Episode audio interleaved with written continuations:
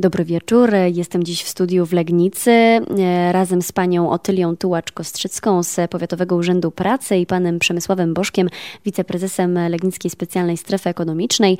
Dziś wieczorem rozmawiamy o wyzwaniach, jakie stoją szczególnie przed młodym człowiekiem e, na rynku pracy w covidowych czasach. Ten młody człowiek, e, nim wkroczy na rynek pracy, o swojej przyszłości tak naprawdę myśli już przy wyborze szkoły średniej. Okazuje się, że nawet w czasach pandemii ósmoklasiści maszerują z rodzicami do doradców zawodowych, by poznać siebie i swoje zainteresowania. O tym opowiedział mi doradca zawodowy z poradni psychologiczno-pedagogicznej w Legnicy, pan Andrzej Szozda. W tym okresie pandemii najwięcej yy, przychodzi uczniów z ósmych klas bo od ich tej decyzji pierwszej, takiej bardzo ważnej, zależą późniejsze losy. To potem niesie za sobą te konsekwencje tego, że nie wybraliśmy to, co chcemy robić. Dostaje testy, gdzie określana jest jego ta osobowość. Nie, nie wróżymy spusów, tylko na podstawie badań, y, jakie młodzież tutaj wykonuje i i dopiero na podstawie tych badań możemy rozmawiać, jakie obszary, w których obszarach jest mocny. Pracujemy tylko na mocnych stronach w, ty, w, tym, w tych obszarach, gdzie widać, że no, on ma potencjał, tak? I tutaj się wzmacnia. Jak ten pierwiastek taki matematyczny znajdziemy, ten techniczny, to już go ciągnę, bo, bo w tych, wiem, że w zawodach technicznych jest na, na, na, na rynku najlepiej. W tej chwili bardzo dużo ty, ty, y, uczniów wybiera te zawody techniczne, tak?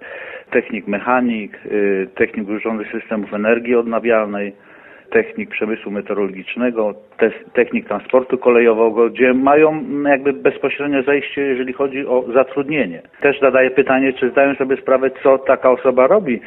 I jeżeli widzę, że nie do końca, to jakby też przybliżam im, co w tym zawodzie robi i jakie wymagania są y, y, takie psycho motoryczne do tego, żeby w tym zawodzie się realizować. Żeby zobaczyli w internecie i poczytali o tym zawodzie, tak żeby się ubrali w ten zawód jak w buty. E, no ta pandemia troszeczkę jakby mm, ten rynek nam pracy mm, e, zrujnowała. No ale to ta pandemia nie będzie wiecznie y, trwała. Miejmy nadzieję, że szybciutko opanujemy to.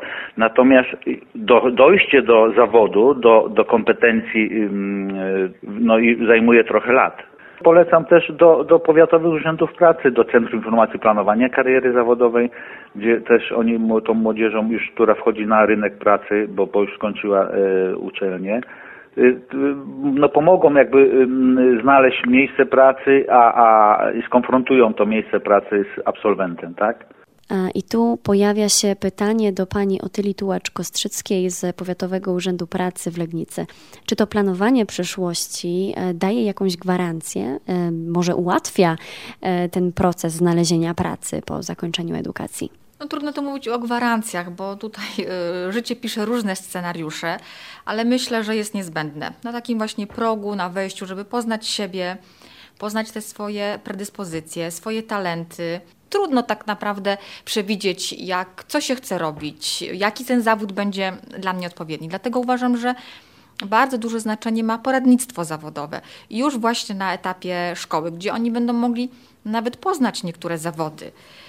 Bo tak naprawdę oni nieraz nie wiedzą, czym, y, co, mogą, co mogą chcieć, poznać te swoje talenty, być może iść gdzieś właśnie w tym kierunku takiej pewnej specjalizacji. Myślę, że to by też y, mogło być takim antidotum na te problemy. Jak to mówi przysłowie, że każde doświadczenie jest potrzebne i nigdy nie wiadomo tak naprawdę, co jest jego tym przeznaczeniem i po co akurat jest w danym momencie życia w tym miejscu. Także myślę, że takie poznanie siebie właśnie poprzez doradcę zawodowego, poprzez poznanie tych, tych predyspozycji, dokonanie pewnego wyboru, nie gwarantuję tego, co będzie dalej, ale myślę, że jest niezbędne na tym etapie życia.